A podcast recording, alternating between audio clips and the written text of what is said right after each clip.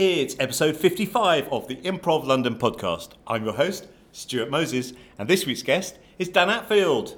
I learned to improvise.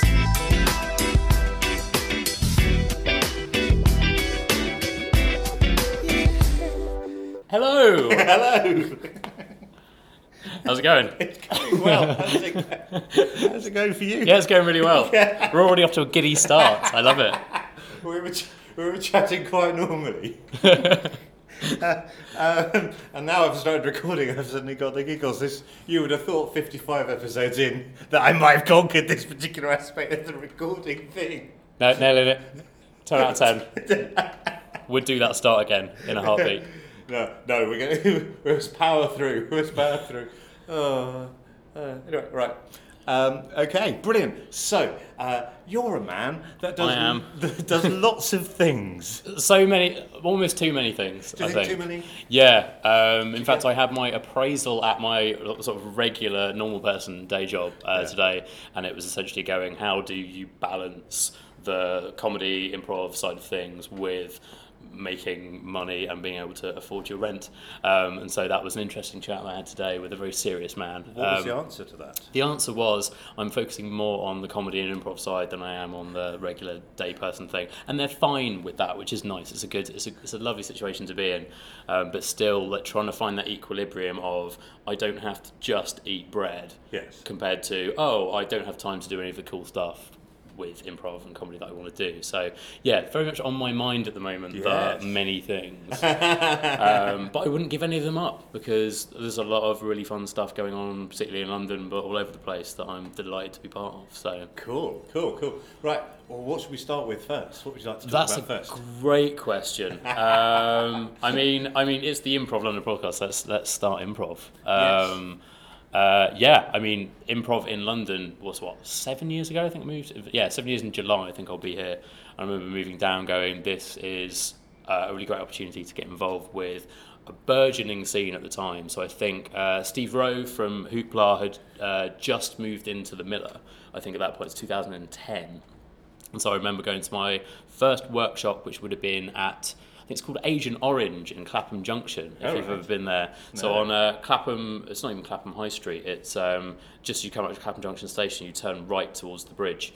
Uh, and it's this uh, lovely little sort of rock pub downstairs where they've got the table foosball, moved everything out of the way. I remember having my first session with uh, Edgar Yeah. uh, and Steve and just going, oh, this is what London improv is like, and it's Wednesday, and I'm doing improv, and I could you, any night of the week there's something on, but it was still burgeoning. I was still we're trying to find a venue to put on performances and stuff. So I remember being super excited that places like the Miller were about to be a thing, and even then it was I think that was just one day a week, only on a Tuesday at that point, which was really really lovely. Um, but yeah. Um, London improv has yeah really changed really changed like how I see myself um, and loads of really important parts of my life so that's where I am at the moment is Wow. seven years into London improv and and loving every minute of it so Cool. How has improv changed the way you see yourself?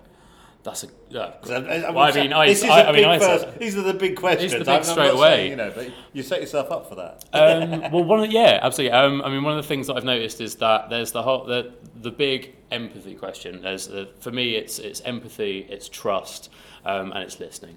I think those things straight away make you just a better human being as well as a better improviser. And I think if you can, um, I think improvisers do this naturally anyway. You the the more you are tuned into other people, the more you're trying to figure out, okay, how can we make any scenario work to our mutual benefit?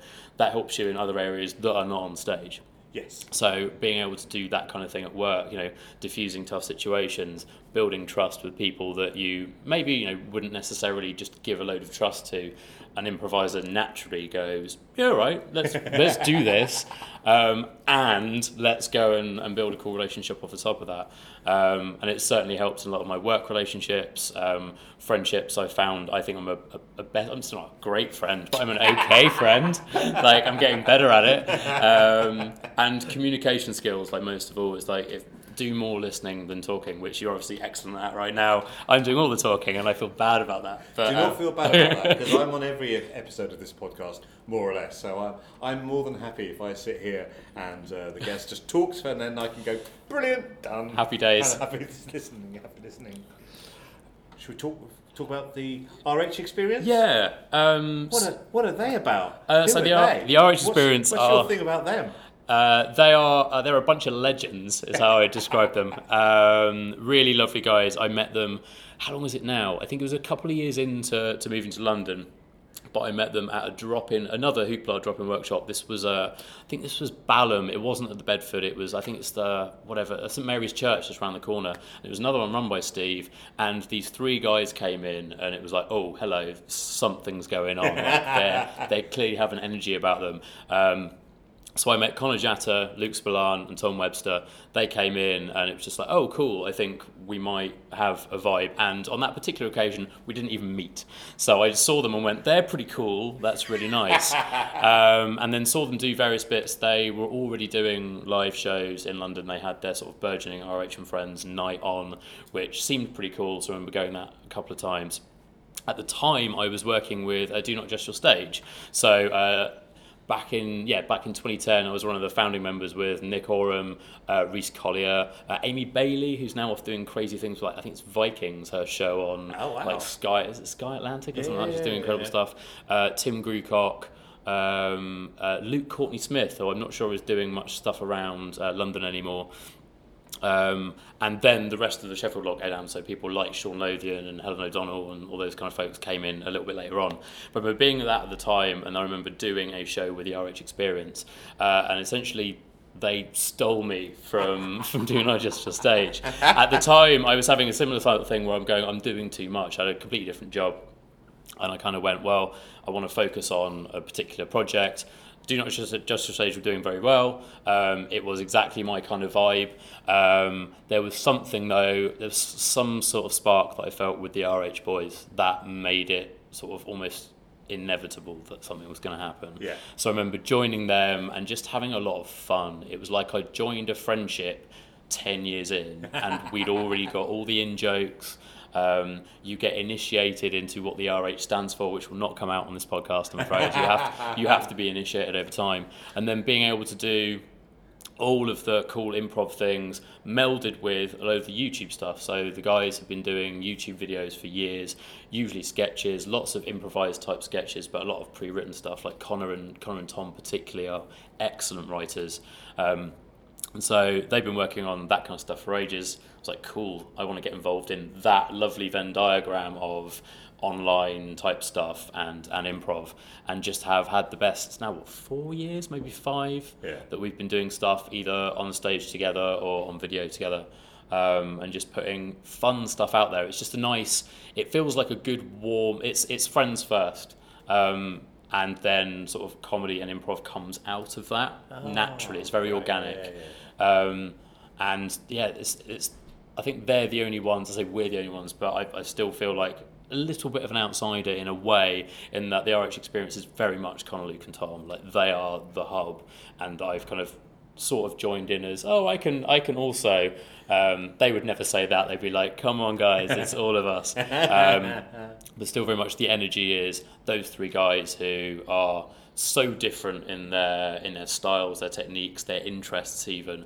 Um, but together, they're this powerhouse of really great fun. So that's been um, yeah a big focus for the last four or five years, and has opened a lot of other doors as well, which has been which has been really lovely. So yeah, can't speak highly enough for the boys. Very nice, very nice. And what's your what's your role in that group? What did you bring that they didn't have before, or how did you change it? So one of the so one of the big things that I've always been interested in is is music. So at university, like so, my intro to improv was uh, the Durham University Improvised Comedy Comedy Society.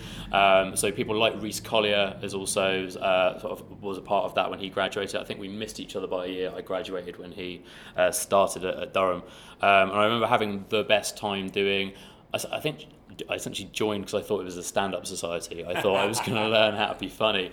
Um, and weirdly enough, we just played. I think like a lot of people. I remember Molly speaking about like the first improv stuff. She did very short form, very sort of whose lines anyway. It's the gateway drug. It gets everyone like I can do this thing, and it's really fun. Um, and I remember it being a lot of fun. Um, but I remember like some of the shows we did were awful. like genuinely awful, like proper, like steamrolling each other. We had a lot of fun formats. I remember a particular summer we had something called the Bucket of Death tour, and we went around um, Durham's collegiate. So you would go to different colleges and do like a little tour of the colleges. And we had this Bucket of Death show where the game is as a big uh, bucket of water. It's our sort of finale party piece where one improviser has to have their head in a bucket of water the entire time, and the only t- they can only come out of it and continue a scene when someone tags them out. So it's essentially you have to do these really fast scenes to stop your your teammates drowning, Oh, that sounds awful. which was awful. But there's that element of danger, that sort of like the. I can't remember who did the mousetraps one that I yes. seem to remember. It's that Yes. sort of that sort of vibe. Um, but I remember doing that and, and loving it, and then I remember moving down to London. I was up in the north for a little while. Um, there wasn't a lot in Leeds where I was living at the time, sadly. Um, but I remember moving down to London, yeah, 2010, and going, there's so much here. Um, it was pretty much hoopla. I'm not sure David was here with Mon- uh, so David Shaw with, with Monkey Toast at the time. Um, but yeah, I remember going hoopla, great. I'm going to get stuck in and do everything I can. Um, but yeah, so it's mainly been music, is what I was actually talking about. Um, and so I remember doing, I was in a, a musical comedy duo called the Rasputins back at university, um, which is uh, which was a lot of fun. Uh, one of the guys I used to go to university with, a guy called Ed Baxter, um, he introduced me actually to the the, com- the Improv Comedy Society as well.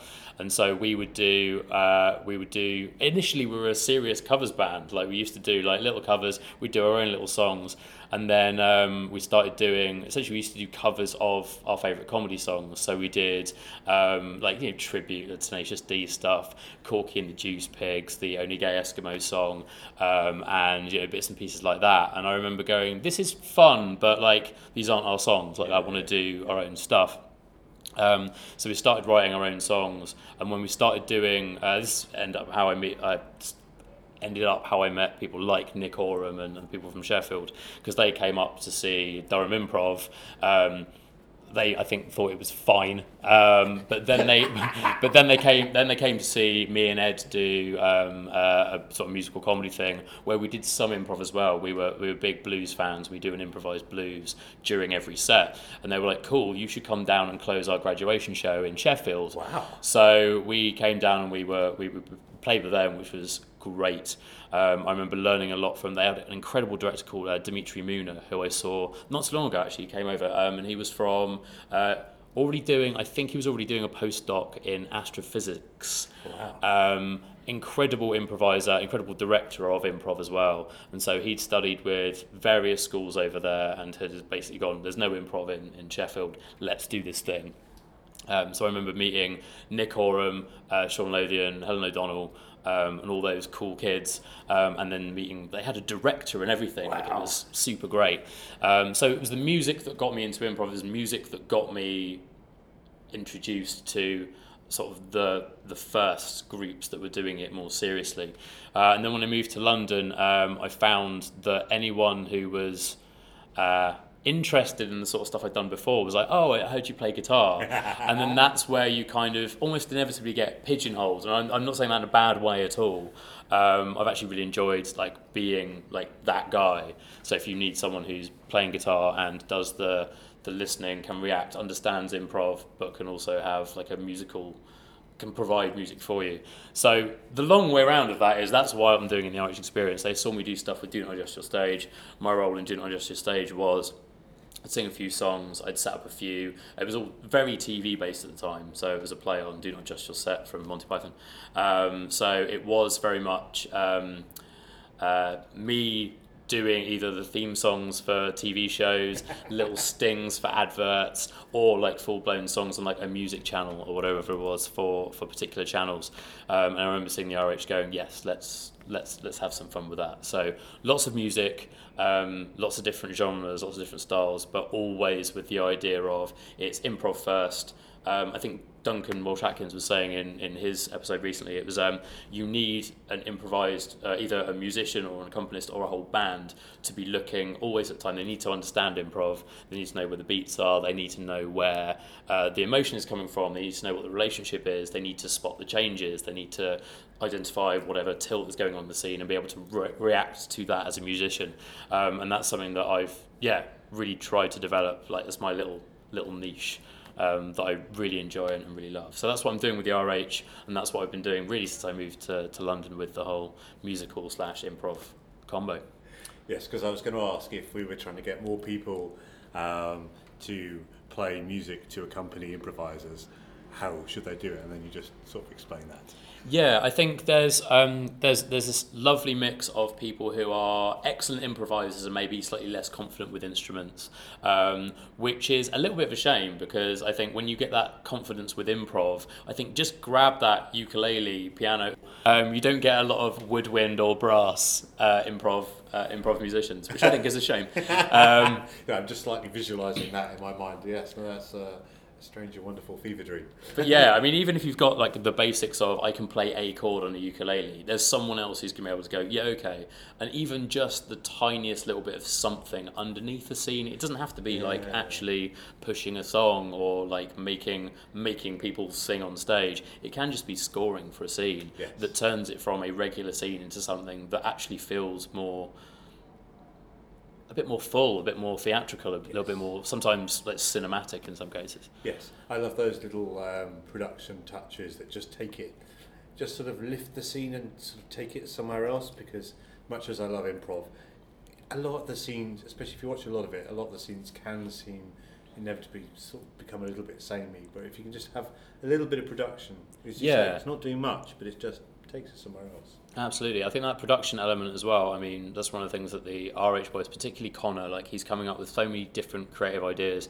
Um, I won't spoil loads of them now because I you should get him on and have a chat Yes, with him. Um, but uh, a lot of the shows that we've done with the RH experience have come out of Connor's ideas, particularly. So we took a show up in 2014 to the Edinburgh Fringe uh, called Stuck, which was one of my one of my favourite formats, where we already knew ahead of time that there would be three characters. We would do little three-line scenes to introduce those characters, and then they would get stuck somewhere by the end of the 45 minutes, hour long show, they would have either escaped or died, or something would have happened anyway to, to make it like a, a, a good resolution.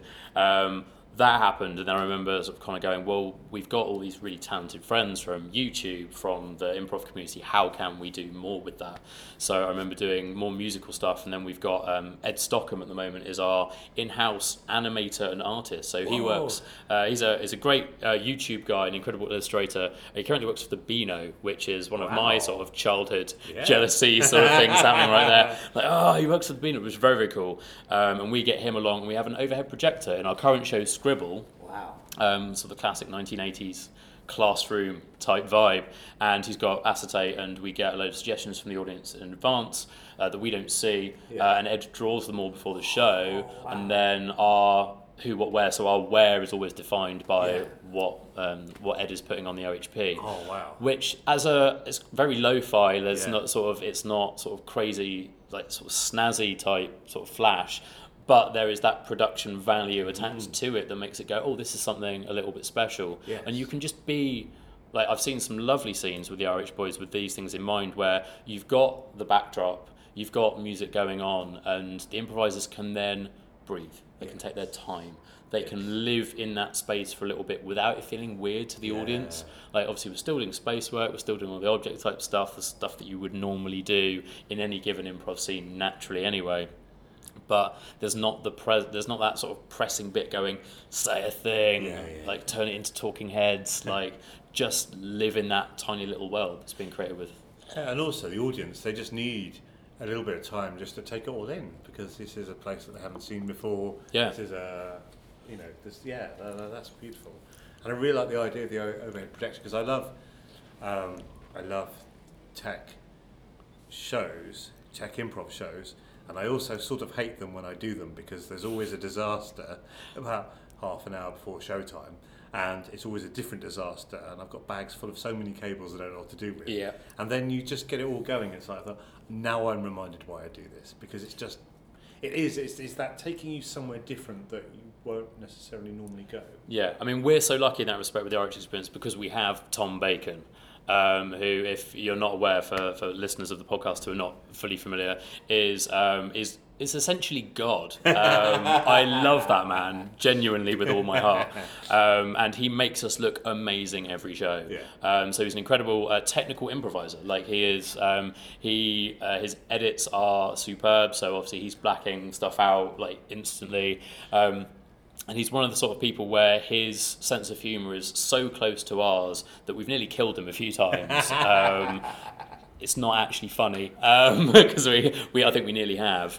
Um, and so I remember having um, just having him on lights, on sounds, to be able to rock up and go, cool. I want to do this weird thing, and he's got that yes and mindset, but from a and and the technical knowledge to be able to make that stuff happen.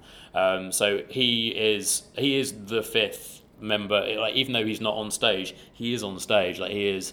Um, and the number of laughs he gets per show Yeah. are easily obviously that's not what we're going for um, but I think for for sheer fun like he, he he knows when to cut it he knows when to shut us up he knows when to give us more time um, he knows when there's a game and goes cool you can play that more later guys. It's all good. So he's a nice yeah he, he shepherds us in a really lovely way Yeah. um, and is so playful with it as well. So we're very lucky in that respect and that we don't have to think about that because Tom Bacon's got it all under like so under control.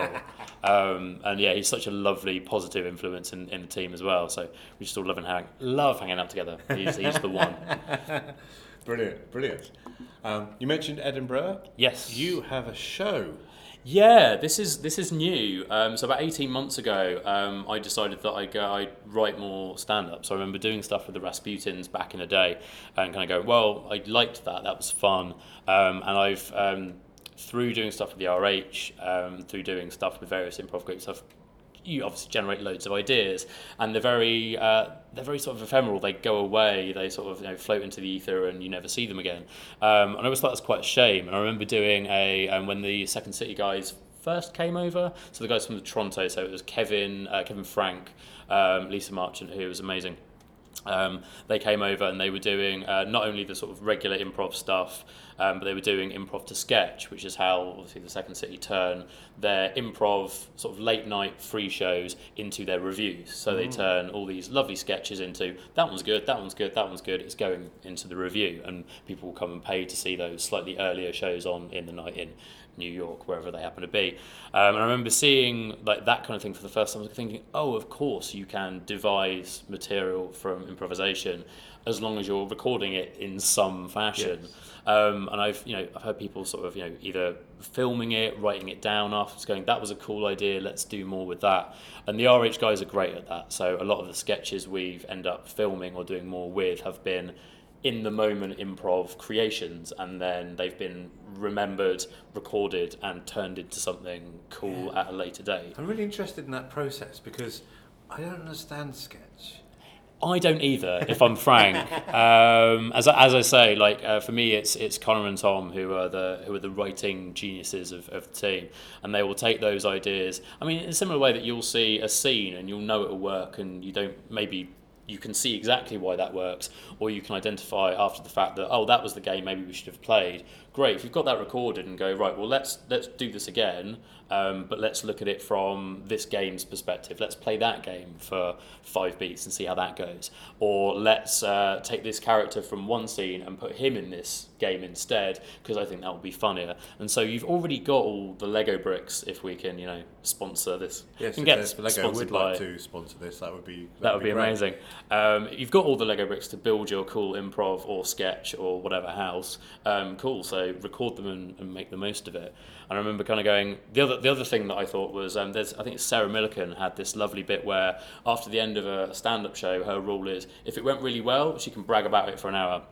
If it went really badly, she can wallow in it for an hour. Then after that time is it's done because Yes. that's that's it. That's all you can do. Um, so I remember going. I love that for improv, but also like even if you can wallow or brag about it, whatever it is, it's still gone. Like I remember, I, I can't remember the last time I remembered an entire show of all the scenes that I did because you know there's so much going on. There's so much you're holding in your head, like dropping. Yes. You know, you don't have to keep it all in your head. You've just got to keep the salient points and make sure you're playing the games. That it doesn't matter in the show because you know you're, you're going to get where you are eventually. But it seems such a waste to me that there's so much material being generated all the time. Like I should be writing this stuff down. Yeah, yeah, Um, particularly with songs. So I started writing some stuff. I remember the first Edinburgh Fringe I went up. I went up with uh, Do Not Adjust Your Stage and Music Box. So I remember doing some music for them. and getting to play with people like Joe Samuel from the Maydays, uh, Phil Lunn, who's still one of my very favourite improvisers and, and musicians to play with as well.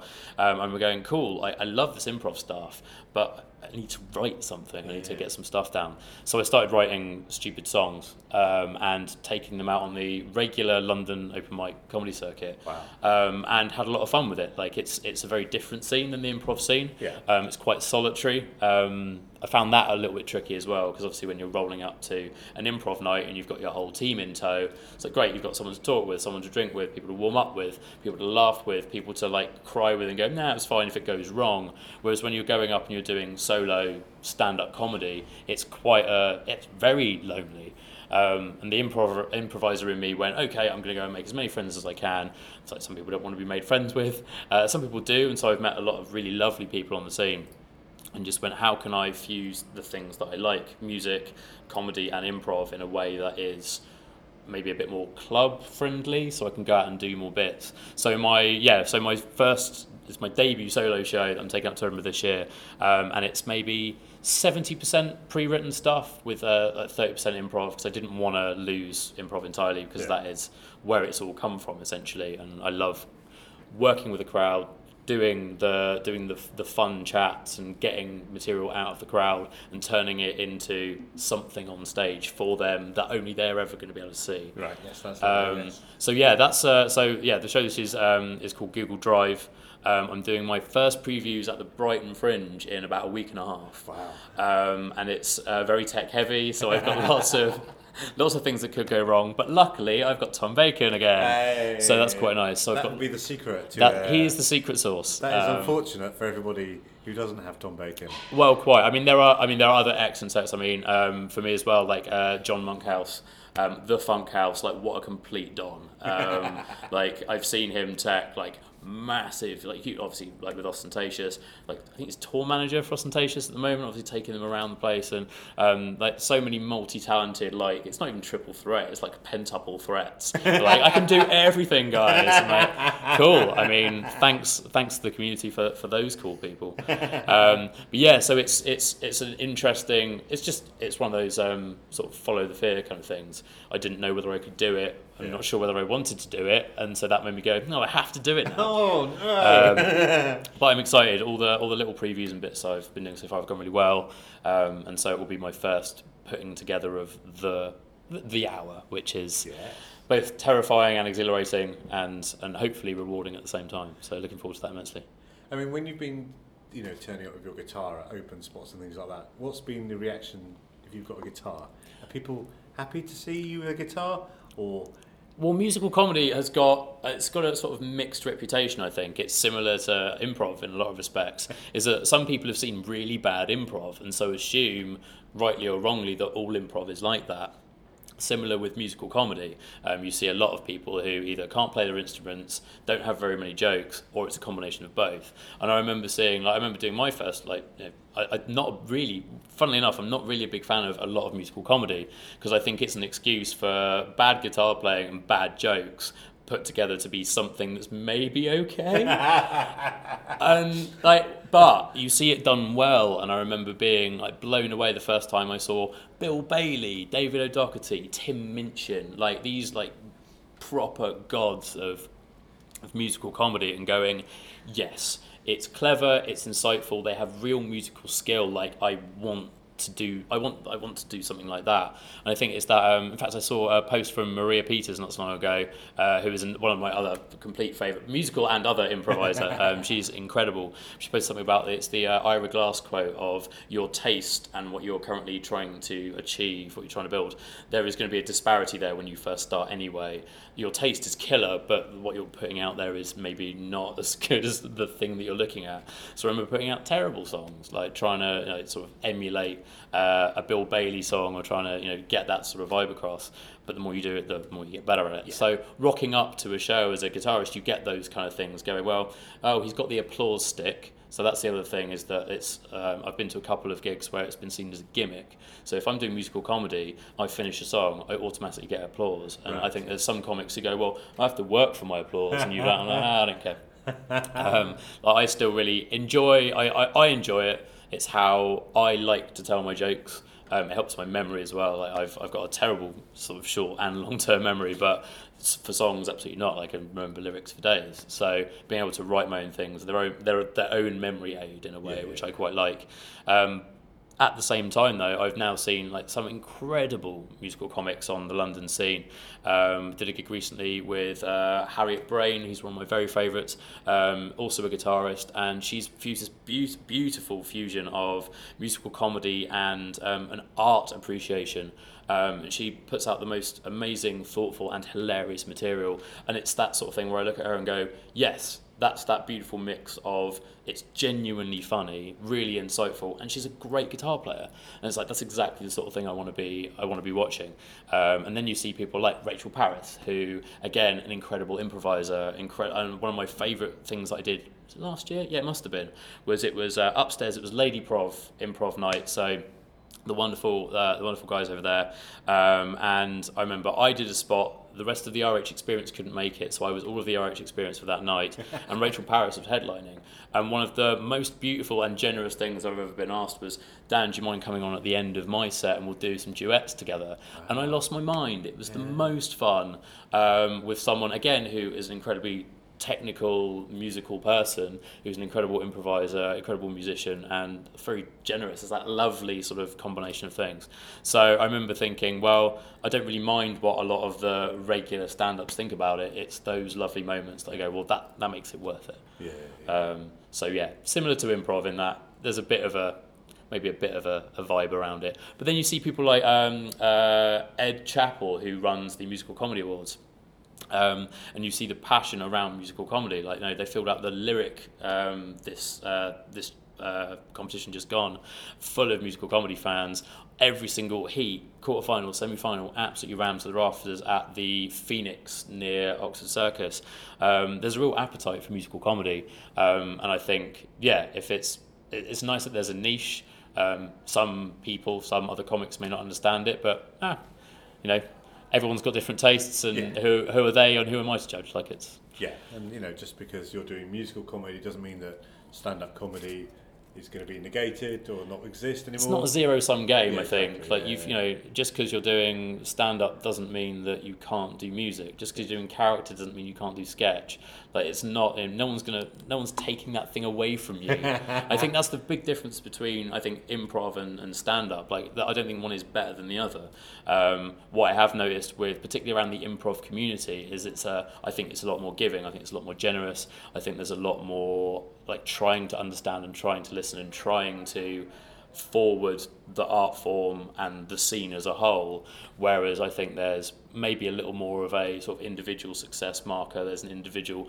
This is how we do things on our own. This is how we. There's, there's less collaboration. I'm not saying there's no collaboration because of course there is. Um, but there's definitely less collaboration in the stand-up world that I've seen than there is in the improv world. I think that's a shame because I think you could end up with incredible writing partnerships, writing teams to do really cool stuff. I think maybe that's what's going on in the US at the moment that maybe isn't happening here. Um, there's more of an understanding that as a team we can achieve more. Yeah. Um, which is a horrible. That is a together we together everyone achieves more team. Oh, that's but awful. it's so true. It's, awful. so true. That's what I love about improv. It's the coming together with other people, and then yeah, is is the creating the shared universe that is so much richer because it's shared and Yeah. we're all contributing to it. So I'm also fully aware that I've kind of gone, oh, the stand up community is quite sort of closed and whatever. So if I get no gigs now, um, it's like cool, totally worth it, guys. Like, come on, guys, work together. Like, we, we can be we can be putting good stuff out there as a as a team. And having said that, like going up to Edinburgh as well, like what I've noticed this year, like so many cool people going up to, to Edinburgh. So Maria Peters, to bring her back in, is taking her first solo show up this year science. of which Cringe. I'm Science of Cringe, which I'm so excited to see. Um, we're both on at the Underbelly this year, so I'm delighted to see like people that oh she's amazing um, she and and Seen, seeing seen the show. It's very good. have you now I, I've not seen it yet so I know she was doing some previews Yes. um, so yes I'm very excited to see it um, and seeing so many people go up who have had now some kind of improv background even though they are doing mainly sort of stand-up stuff so seeing people like um, Eleanor Conway is one of my favourites. So she's got a, a show called Walk of Shame. She's doing incredible things right now, like touring all around the country. I met her doing Second City workshops. So she already had that very engaging, really um, audience-focused kind of vibe about her anyway. The storytelling, the storytelling is magical, and then she's got the whole improv stuff to fall back on she didn't need it because she's got incredible material as well. But having those people now with the improv mindset, as well as that I want to generate material, I think you, I think it's getting to the stage where you are going to need both. I think I'm not sure how long the sort of regular person and microphone with no interaction is is going to is going to go. I think there's definitely a, Yeah. changing in the wind at the moment. Not a fart joke, um, but yeah.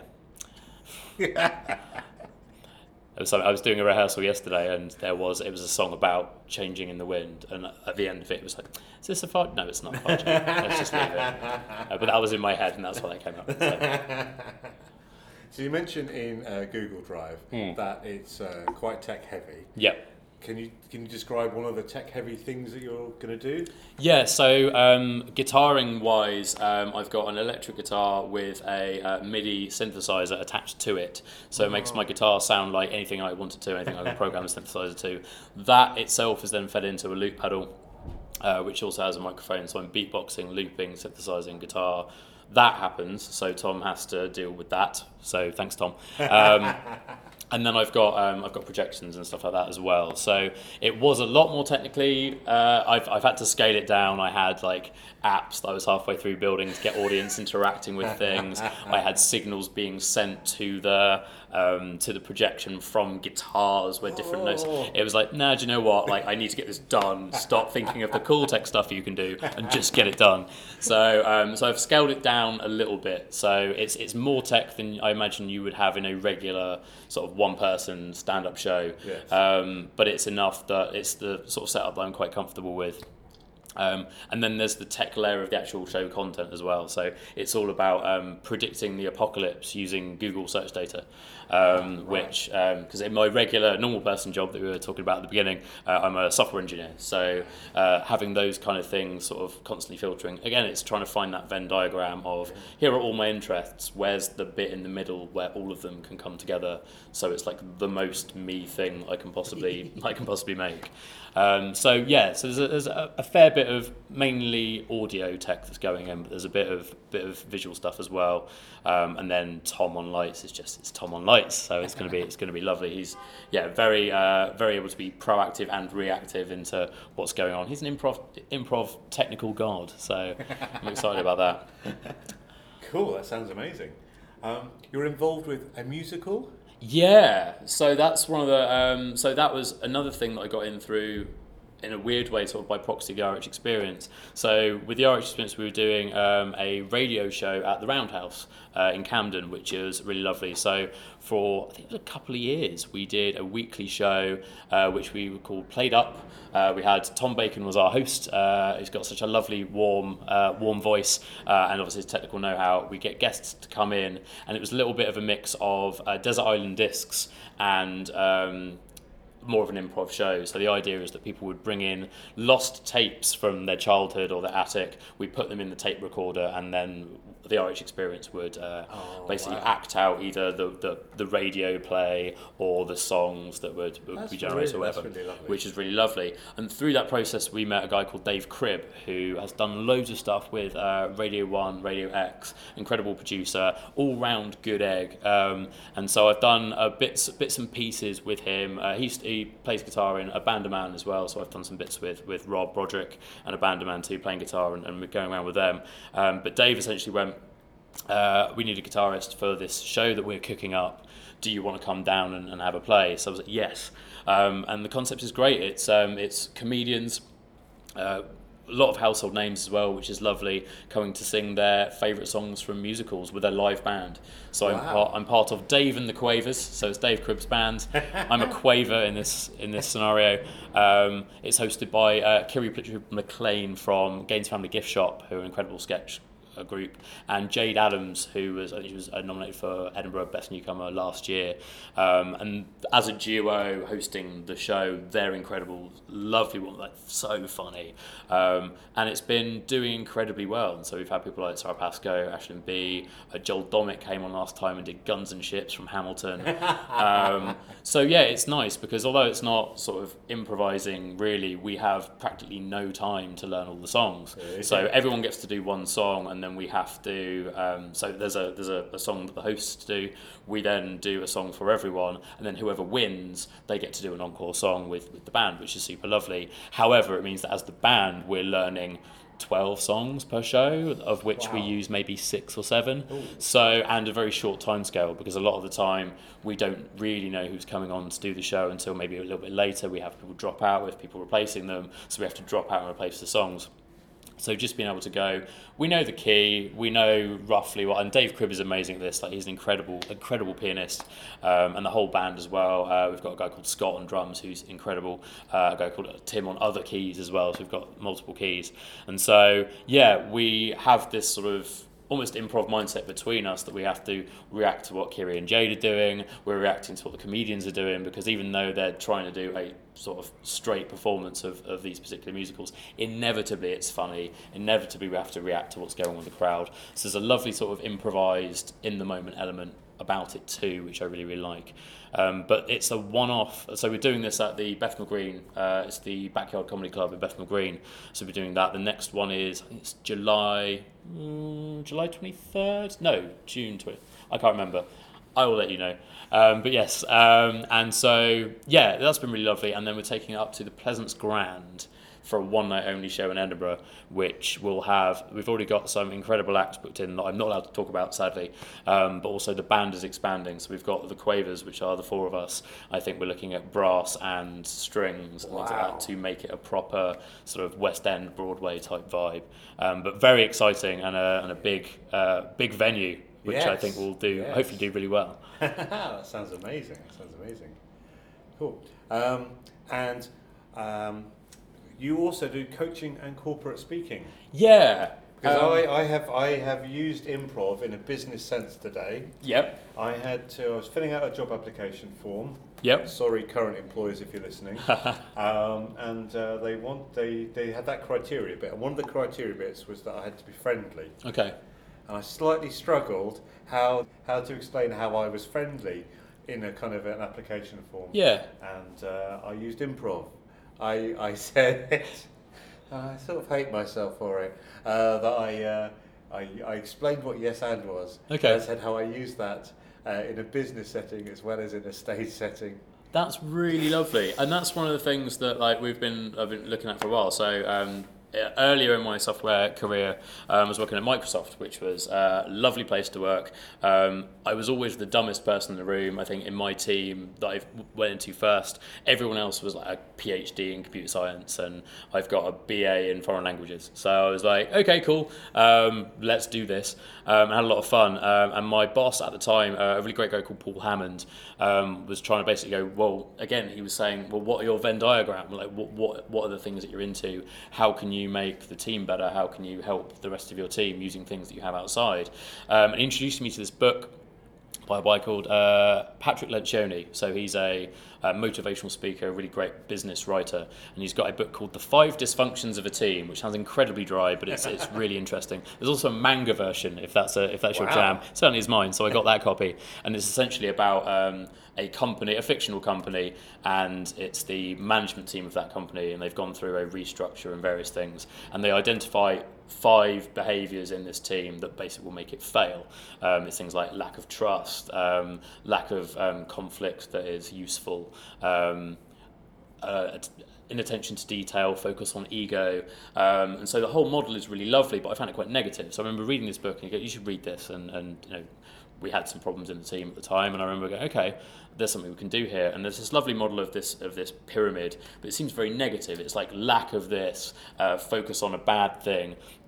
I kind of went, well, if you flip it round the other way, they're functions and they're really nice, and they're an awful lot like the the tenets of improv, very much like a, a real grounding in like complete um, un, what's the word I'm looking for?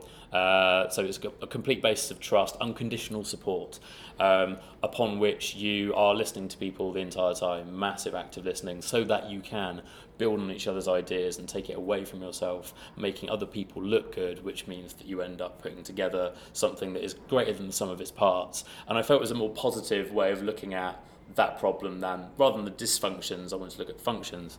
So I spent a lot of time with Paul workshopping this this workshop that we ended up doing at uh, Microsoft and Skype um, to get people to be a little bit more collaborative, maybe listen a little bit more, um, trying to focus on making other people look good. There was a big shift uh, while I was at Microsoft from this sort of stand-up mentality to an improv mentality where it's all about your individual performance to more of a team performance. And so we're going, that's really interesting. And so um, I started going with Paul to some sort of big, more sort of more uh, grander conferences, I guess. Um, so I got invited out to Shanghai, went out to there for to, to do some stuff with the Scrum Alliance. So in, in software engineering, there's a there's a big uh, big push around uh, being able to respond to change, being able to adapt to change, being able to do that in a way that engages your customers, and so that you can put out the best product, be that software or whatever that you can in, in a short space of time. Like this is improv. Like agile is, and improv are, are so similar. So I've done a lot of, of things there, um, and it's it's been able to. It's kind of changed the way I see again my, my working practices and that you know I'm, I'm building software. I'm trying to make sure that I'm doing the best thing, but that I'm also engaging in, in my team in, in the best way possible to get the best out of them as well. Um, so yeah, and it's opened a lot of really lovely doors. So going out to Shanghai, I've done some stuff with uh, eBay, which has been lovely. Um, last year, I went out to Atlanta. Um, so hearing actually Molly Molly Merwin talk about um, her Atlanta journey, um, I remember going out there, and again the improv community rallying around. I remember sending out a tweet saying, "Hey, uh, does anyone know anyone in the improv or stand-up community in Atlanta? I'm, I'm going out there for a week for a conference." Is anyone around? And uh, Mark Tyndall, uh, was it episode four? Mark, Mark Yeah, Tyndall. yeah, Um, he came back and said, "Oh, you need to meet J Star from from uh, the Basement Theatre out in Atlanta." Got this lovely message from J Star saying, uh, "Not only should you come and perform, please come and stay with me." Oh, um, so again, it's that yes and it's that acceptance. It's like generosity and, and so I had the best time meeting some really lovely people. I think did five or six shows while I was out there, which was really really lovely. Um, and then got to do some improv um, with with businesses. And I've seen teams go from quite dysfunctional, lack of trust, to people like talking and having constructive conflict, um, having those difficult conversations because there is a grounding of we are listening, we're playing to the top of our intelligence, we're making other people look good, and ultimately we trust each other and support each other. And I think those are things, regardless of what kind of team you're in, whether it's a, a business team or whether it's a whether it's an improv group, like whatever it is, like there are lessons that you can transfer. Um, so I've really enjoyed that over the past. I'm, I'm doing uh, I'm, running a session again with Paul, so it's nice to still keep in touch with old Microsoft pals. He's now over at eBay, which is lovely. Um, so yeah, we're doing uh, it's Code Slinger. It's called um, in uh, beginning of June. So it's the seventh of June, and we're running a, a workshop in London for. Uh, I think there's loads of people from like Twitter and Facebook and all that. So it's a nice sort of technical community kind of thing. Um, but yeah, I've really enjoyed the the corporate side of things and, and working with the businesses, and then coaching. Um, yeah, I've uh, a lot of really lovely both fledgling and established in, improv groups. So I've been working recently with uh, Troopless, so Julia Mittelman's group, who I adore. They're amazing. Um, doing some sort of freestyle um, and sort of musical comedy work with them. So how did you approach uh, coaching them? Did they say we want to work on this, or did you watch them and say you should do this, this, this? So uh, Julia, in fact, came to me and said uh, we'd like to do more musical stuff. We'd like to be able to freestyle. I think uh, so. Julia, I think, had seen me do stuff with the RH experience and said, "Oh, we'd like to do. We don't want to do exactly the same thing, but we'd like the skills to be able to. Um, if we're in things like um, I know um, Story Kitchen, I know the theatre sports type vibe. I know they get thrown into the best song, and so um, I'm like, cool. Like to give you some tools to be able to handle that if if that kind of thing comes up. And it's it's very much it's the tools in the arsenal. You may not need them. It may not be the sort of improv that you're into or want to do, which is entirely fair enough. It's not for everyone. Um, but having those tools in the arsenal anyway is really nice. Um, and in fact, I did a, a workshop with. Um, have you heard of the Shitface Shakespeare crew? Who are lovely. Um, so they've got a new show coming out called Shitface Showtime, where they do a musical, and obviously one of the people in the cast. So they've learned uh, a musical. They're doing The Wizard of Oz this year, which is fantastic. Um, seeing them rehearse, they're doing Brighton next weekend, and they look amazing. They're, they're really, really great. And one of them is going to ruin it by being drunk. Um, and so I got called in to basically go, hey, so this is going to happen. There's going to be disruption. Things are going to go wrong. How can we, in a musical capacity, improvise around things that you don't necessarily know how to deal with or you haven't rehearsed for? So it's nice to have those tools if you can use them, if you need them, even if you never have to fall back on them. It's a nice sort of thing that you can pull out of your back pocket and Yeah, it's nice to know that um, you know you can bust out a rap if you need to. well, that's it. Like that's the thing. And there's so few opportunities in my life where that's a appropriate or b desirable. I've yeah, I've started to realise that. I mean, I'm, I've been spoiled. Like, been working with um, Rob Broderick of Abandoman for a couple of years now. Um, he is a wizard. Um, he, he he works incredibly hard and he's an incredibly good freestyler. And so I've got more more cause than most to have to bust out a rap or at least like a hook for a, for a great improv track. Um, but working with him has made me go. Do you know what? I I love uh, I love the music. I love the density of lyrics you can get. I remember uh, again Duncan Walsh Atkins talking about keeping things nice and simple, and you know you don't have to get all of the lyrics in, in the world into a song unless you're doing Gilbert and Sullivan or whatever it is. but um, I remember going, well, that's cool. Like my job is to do a lot of the hooks. I do a lot of the sort of the Beastie Boys hype rhyming, where I'm rhyming at the same time as Rob during the show, and I keep my hooks super simple. I keep like I. Unless I'm like 99% sure of what the rhyme is, I don't do it. Um, but then seeing the density of his lyrics and his internal rhyme schemes that are all off the cuff and ridiculously clever, um, and it's always incredible punchlines. Like I have to, I have to learn from this man. Like he's he, he's he's a wizard. So being able, being exposed to that for about two and a half years now, um, and to be around that kind of creativity, um, and yeah, I mean it's inspirational. So you kind of yeah, I've made excuses to get more hip hop into my life because of, of that kind of influence. Like if you've got it, like make it more of a thing if you enjoy it. So yeah, don't don't hold yourself back. You've got to get it in if you can. Um, talking of wizards, Yes. tell me about your love of Dungeons and Dragons. So yeah, so one of so one of the things I did actually at university before um, uh, before I started improv, um, I'm, uh, I'm I'm I've always been uh, a bit of a nerd in the more traditional sense. Like people can be nerds about lots of things. You've been an improv nerd or whatever. Um, I was very much into computer games.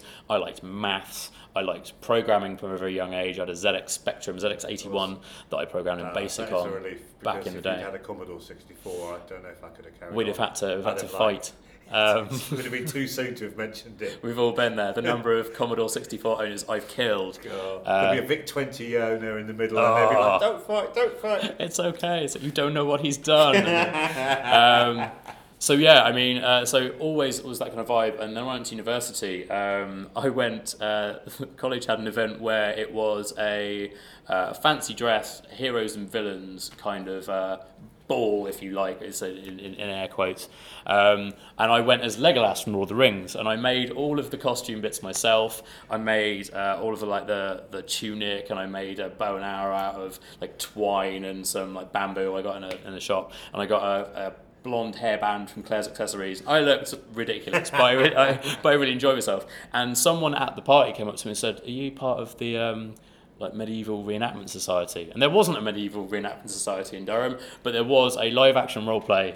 Um, society, which uh, I kind of went along to as a bit of a. Ah, if I don't like it, if I think it's a bit weird, I'll, I'll give it up. Um, and got um, and just got hooked. I had such a good time. So um, in every in every sphere in every kind of uh, thing that you might do for leisure you get a lot of really people people who are really hardcore about it and you get some people who are a little bit more fringe and sort of just enjoy it for whatever. And fortunately, maybe unfortunately, I don't know, I fell in with a really great crowd of people who were into light drinking, uh, sword fighting, and just generally having a good time. Um, and so that's where I started doing um, improvised songs, weirdly enough. I used to take my guitar along. I started making up songs in character for like the people I was I was hanging around with. So we'd drink, we'd fight, we'd do songs around the campfire, we'd go out and whatever. And so from sort of a video game kind of background as a kid, I fell into this that was real life, and then fell in with a load of gamers, and that was Dungeons and Dragons, it was Pathfinder, Seventh Sea, um, just having really good times with with role playing. And what I realised was that when I got into improv, a lot of the skills and things that I'd learned from both they started sort of flowing both ways. So I was a better role player because I'd done improv and I was a, a better improviser because I was quite happy being in character for an entire weekend and, and loving it. So um, and I've noticed more recently as well, I've seen sort of Facebook posts of various folks who are either trying LARP for the first time or have been LARPers for a while. Um, I know, I think it's the Beta Males who, sketch group, um, incredible. I think a lot of them, sort of, uh, John Henry, I think Guy Kelly as well. Don't know them particularly well, but I, I've, I've seen various LARP posts from them and going, oh, cool, like, okay, there are other people, that improv um, sort of D and D role playing crossover is, is there. Um, sadly, I don't do it as much as, as, as I used to. Um, I've still got like swords in my cupboard. Um, that um, sadly I've sold a lot of the kit. Um, I've just not got enough time, so I've been more focused on the on the improv stuff. But the the the people that I met are all super lovely, super intelligent. Again, very generous. There's a sort of collaborative, building a story vibe that you get with whatever kind of creative storytelling you're doing, be that improv, be that D and D. Um, and funnily enough, like seeing um, more and more comedians do it. Like um, I know Paul Foxcroft, for instance, uh, one of my one of my very favourite improvisers, along with Cariad Lloyd doing Paul, uh, Paul and Cariad, Cariad and Paul. Um, he's got his show Questing Time, uh, which is again at the Phoenix um, down down below in their basement. Um, really lovely comedians playing Dungeons and Dragons, and it's yes, this is the sort of thing where if I'd have known that this was a thing as a kid that I could get involved in, because like knowing that LARPing was a thing, live action role play was a thing as a kid would have blown my mind that this is a thing that like people can do and do do as a as a, as a hobby. Like that would have blown my mind and made school probably a lot easier because like I went to school where, God bless them, like like they were not nerd friendly at all. I maybe had maybe two friends who got what Final Fantasy was, um, one of my favourite um, uh, role playing games from the Japanese role playing game. Actually, incredible. Um, uh, seven was seven was my intro, uh, as it was many people. PlayStation One, um, but yeah, I remember like then from there going, well, how do I find this? And I remember going, the um, I was sort of I think probably one of the last generations where I grew up without the internet. I think it was 15, 16 when we first got a dial-up modem in, in our house. Um, and then I remember going, oh, I can get all my cheats for my games if I wanted to do that. I could like talk to my friends on MSN Messenger. I remember playing Dungeon Keeper um, over over like really shoddy internet connection, and going, why is it not working? um, and those games like Age of Empires 2, which I adored, um, but you know, it took. I, I wish I'd had that from, you know. 10, 9 years old when I was first into that kind of stuff and going, no, there are other, other people out there like me. There are other people who enjoy that kind of stuff.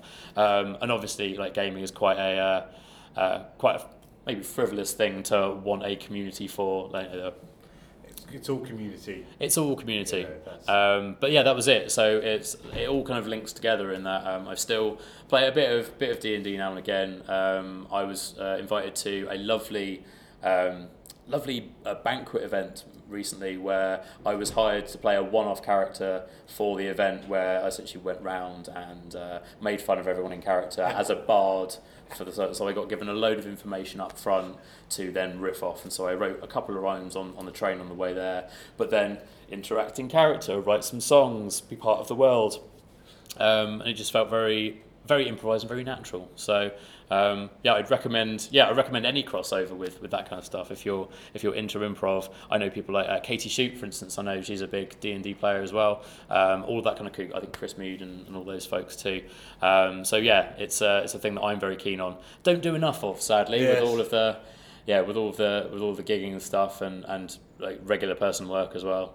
Um, It's, it's hard to fit it all in, um, and yet you seem to do better at that than most. I mean, yeah, I mean, my sleep pattern is screwed, um, but it is what it is. Like, I wouldn't have it any other way, as I said before. So, Right, the last big question. The last Yep. big question. The big question. What is your signature move? Oh, I heard you ask Molly this, and I thought, oh, what is my signature move? Um, Because, because as soon as you've told us, you're gonna have to stop doing it. Because everyone's Oh. gonna realise what it is. They're gonna is- go oh. signature move. So I'm helping you develop as an improviser. Um, I think I think I think it is. It's I do I do a nerd character that I really like, and I push the glasses up on my nose, and I sort of hunch a little bit. It's a very a physicality that I get into, and my voice kind of goes like this, and I have a, inevitably some kind of clipboard or something, um, and uh, sort of quite doddery, and I will come on and I will just add something that's already there. If I don't have, if, in fact, if I don't have anything, that's my initiation. I'm like, well, it looks like the uh, files are out of order, Jeremy, um, or something like that. It's it's so like admin focused because that's immediately where my mind goes. It's like, well, what else can I what else can I do in this scene? Well, you know, what? I love admin and rules. Let's do that. So when I'm properly in a rut and I'm properly in my head, it will be physical. It will be. Uh, a little bit of a parody of myself, I think, um, going, ah, that idiot. Um, and yeah, just have, have a little bit of fun with it. But then the second anyone then comes on, it's usually will morph out of it. But if you see me do the pushing up glasses Yeah. nerd thing, that's me going, I'm totally in my head, I need to get out of this. Um, Nice. And also, you know, we can all take use that persona as well. take it, like please, yeah, stop me doing that because uh, the number of times it's almost embarrassing now. I made this. That's improv!